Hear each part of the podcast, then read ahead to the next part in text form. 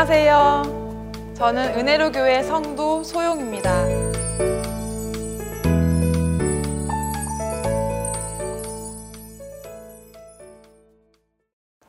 저는 모태신앙으로 약 20년간 신앙생활을 했고 초등학생 때는 어린이 성가대, 중학생 때부터는 교회에서 반주자로 봉사했습니다. 그 당시 학교 공부보다 피아노로 반주하며 찬양하는 게 하나님께 영광 돌리는 거라고 생각해서 한때 교회의 모든 예배 반주를 다 맡아서 하기도 했었고 좀 더 반주를 잘하고 싶어서 피아노 전공으로 진로를 정하게 되었습니다. 그만큼 교회 음악은 하나님과 소통하는 경로였고 하나님을 찬양하는 방법이라고 생각했습니다. 그렇게 신앙생활을 하며 저는 교회 행사나 기도회 및 수련회 등 열심히 참석하며 교회 일을 하나님의 일이라 여겨서 항상 우선순위로 열심히 했습니다. 제가 노력하면 하나님의 축복으로 좋은 대학, 좋은 직장에 취업을 하는 등 미래를 보장해 주실 거라는 터무니없는 믿음을 가지고 있었습니다. 하지만 이런 신앙생활 가운데 제 스스로 정체되고 믿음이 더 이상 잘하는 것 같지 않아 견문을 넓히겠다는 핑계하에 대학교 2학년 때부터는 그 교회에서 나와 본격적으로 서울에 있는 여러 교회에서 매달 3, 40만 원의 사례금을 받으며 때로는 알바처럼 대타로 반주하면서 교회를 돌아다니기도 했습니다. 교회 반주자 관련 인터넷 카페에서는 반주자가 교회에서 왜 돈을 받느냐 마느냐는 등 교회 음악을 하는 사람들의 논쟁 가운데 하나님께 신령과 진정으로 예배드리고 최선을 다해 섬기면 하나님께서 이 돈을 받는 걸 이해해 주실 거라고 합리화했고 목회자들도 사례금을 받으니까 괜찮다며 제 스스로 정당화시켰습니다. 미국으로 유학을 가서는 유타 대학촌 교회의 반주자, 성가대 지휘자로 일하면서 한국에서는 사례금을 받았으니까 여기서는 그동안 받은 만큼 섬겨야겠다는 마음으로 모든 예배, 행사, 성경 공부, 모임 등 열심히 참여했습니다. 하지만 이 모든 일들은 말씀에 비추어 볼 때 하나님의 말씀을 믿고 실행한 것이 아니라 제 욕심과 만족감 때문이었습니다. 그래서 저처럼 교회에서 열심히 일하지 않는 사람에 대해 정죄하며 판단하고 일만 악에 뿌린 돈을 사랑하며 사례금을 받았었고 믿음 좋고 신실한 기독교인처럼 겸손한 척 가장하는 삶을 살았습니다. 유학생활 3년차 방학 때 한국에 잠깐 방문했을 때 어머니의 권유로 유튜브에 올라와 있는 은혜로 교회 우리 신옥주 목사님이 전하시는 말씀을 듣게 되었습니다. 처음에는 어머니가 그 방송을 찾아 보여주시면 같이 앉아 보면서 여자 목사님이 시원하게 다 맞는 말만 하시네 생각만 하고 있었습니다. 그리고 이후 25일간 여행 겸 학교를 알아보기 위해 뉴욕에 갔는데 스케줄이 다 꼬여버려서 숙소에서 말씀을 들을 수밖에 없는 환경이 주어졌습니다. 성경 구절을 하나하나 찾아가며 말씀을 듣다 보니 제가 모태 신앙인으로 살았어도 제대로 말씀 한 절 모르고 있었다는 것을 깨달았고 성경이 정말 실상으로 살아있는 하나님의 말씀이었다는 것이 마음에 와 닿았습니다. 그런 와중에 한인타운에서 유저지 예수 복음교회에 다니고 있는 한 청년을 만나게 되었습니다.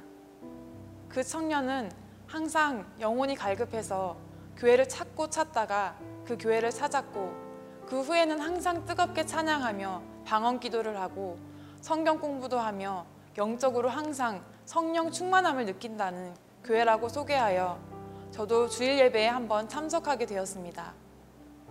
그 당시 저는 왜 교회에 계속 나가도 그 뜨거움이 지속되지 않을까? 왜 항상 미적지근한 신앙을 갖고 있을까? 죄를 지었는데 회개에도 마음이 무거워서 이런 영혼의 갈급함을 채우고 싶었습니다. 그래서 가보니 그 교회는 예배 전부터 끝까지 알아들을 수 없는 말로 일명 방언으로 기도하는 곳이었습니다. 심지어 눈을 뜬 상태로 입을 중얼거리며 기도하는 사람도 있었는데 저도 모르게 그 사람과 눈이 마주쳤을 때 온몸에 소름이 돋았고 그 사람이 꼭 미친 사람처럼 보였습니다. 저는 그 교회를 가기 전날 저녁 저희 목사님이 전하신 방언에 대한 말씀 한 편을 들었습니다.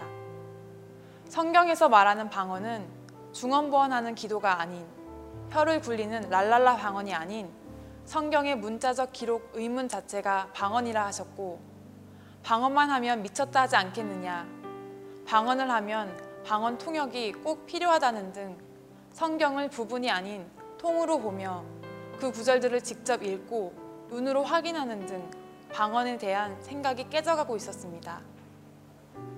그런데 바로 다음날 뉴저지에 있는 교회에 가서 눈을 뜨고 혀를 굴리며 기도하는 사람을 보니 저도 방언 기도를 했던 사람이지만 그 분위기가 너무나 거북하고 그렇게 기도하는 사람들이 정상적일까라는 의문이 들었습니다.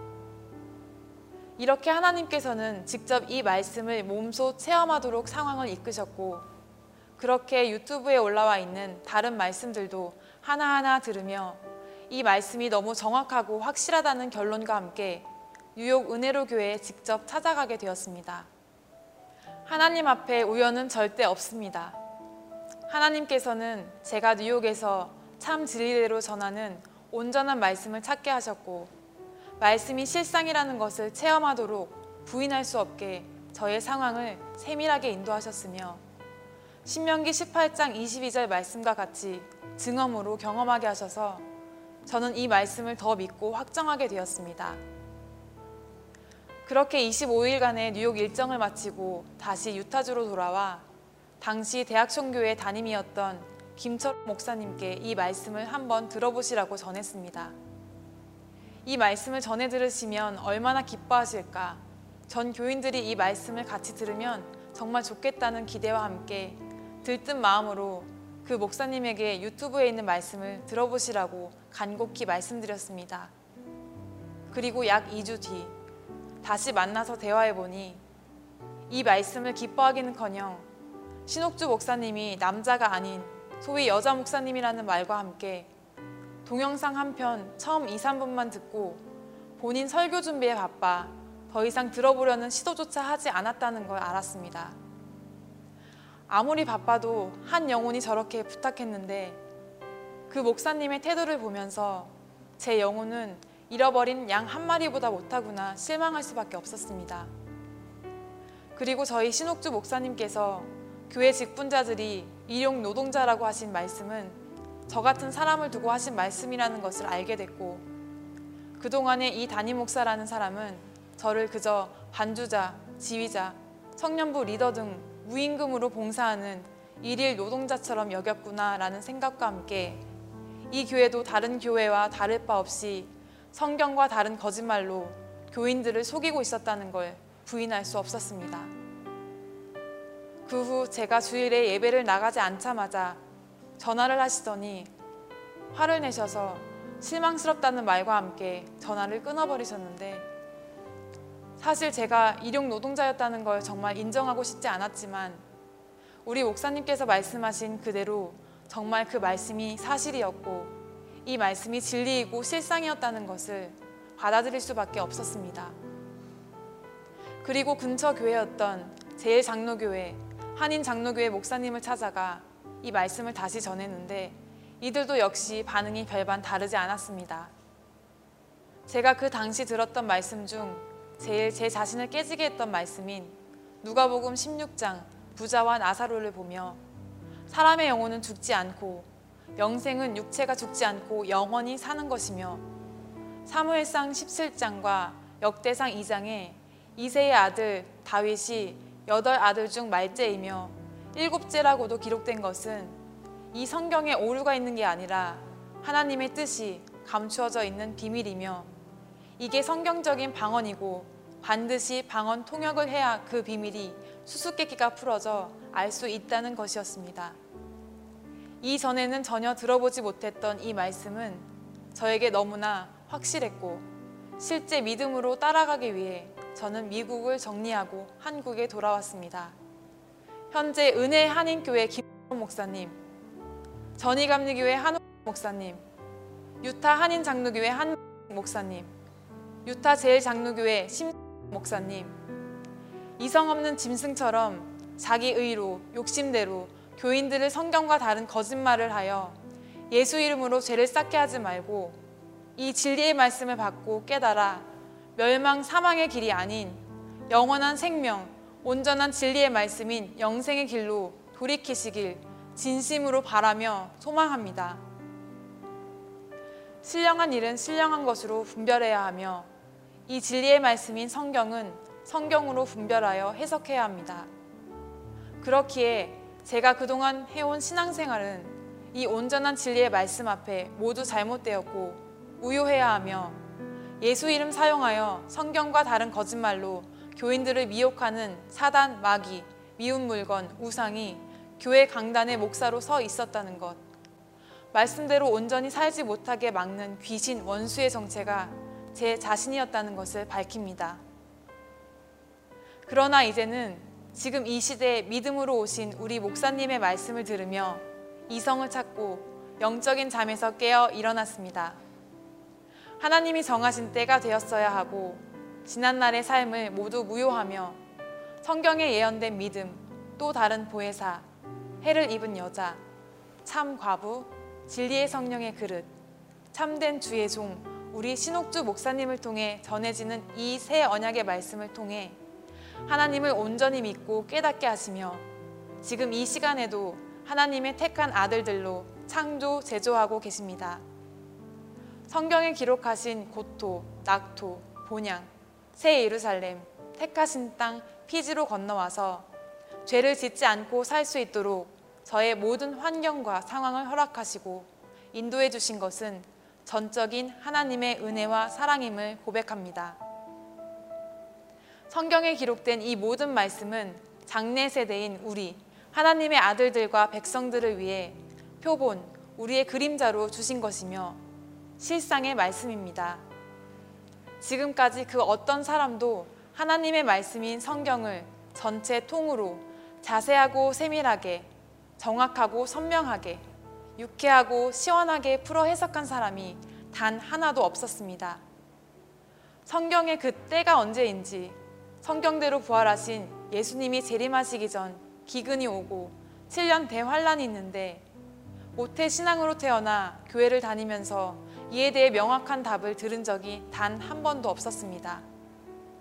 또한 강단에 서서 말만 하는 사람은 그동안에도 수없이 많았지만 실제 이 모든 말씀을 진실로 알아 깨닫고 믿어 실제 행동하는 어느 목사도 어느 교회도 어느 단체도 아무도 없었습니다. 그러나 저희 목사님께서는 성경에 나오는 때를 성경으로 차근차근 풀어 해석하셨으며 구약 신약에 이루어지지 않은 예언의 말씀을 실상으로 높아질수록 넓어지는 영영한 말씀을 유일하게 이 땅에 실제로 행하는 단 하나뿐인 하나님의 택한 종이십니다.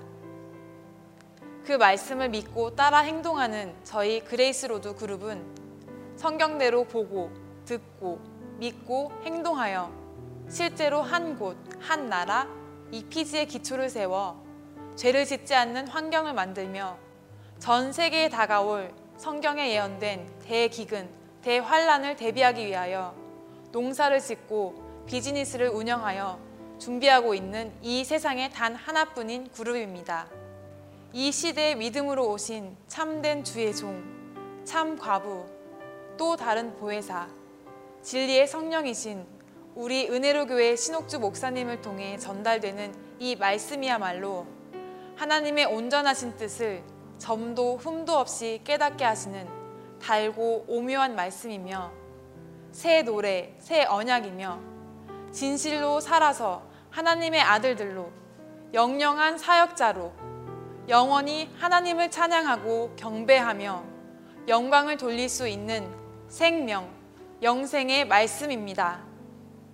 만세전에 택하심을 입은 하나님의 자녀라면 성경에 기록된 하나님 나라의 비밀, 천국의 비밀인 영생을 깨닫고자 한다면 이 시대 온전한 그릇인 저희 목사님을 통해 12년째 전하고 계신 이 진리의 말씀, 이 새 언약을 들을 기가 있을 것이고 들으면 눈으로 그 말씀을 보고 믿고 깨닫고 행동하게 될 것이라 확신하고 확신합니다. 현재 무고하게 옥에 갇혀 계신 우리 목사님의 구속 사건조차도 성경에 기록된 말씀을 이루는 한 부분이라는 것을 알기에 저희 은혜로 교회 성도들인 하나님의 아들들 은사백은 성경 말씀과 하나님 나라를 하나님의 뜻을 이 땅에 온전히 이루기 위하여 전심을 다할 것입니다.